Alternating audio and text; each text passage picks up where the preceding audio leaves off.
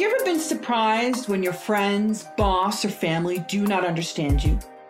Never assume the obvious, states the late New York Times columnist William Safire.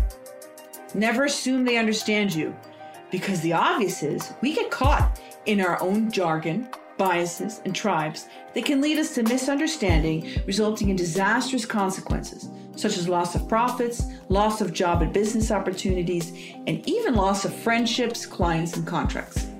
The Moving Beyond Your Tribe podcast is where we talk about new ideas, new words, new approaches to stepping out of our comfort zones to break free from our assumptions and create bridges to new opportunities.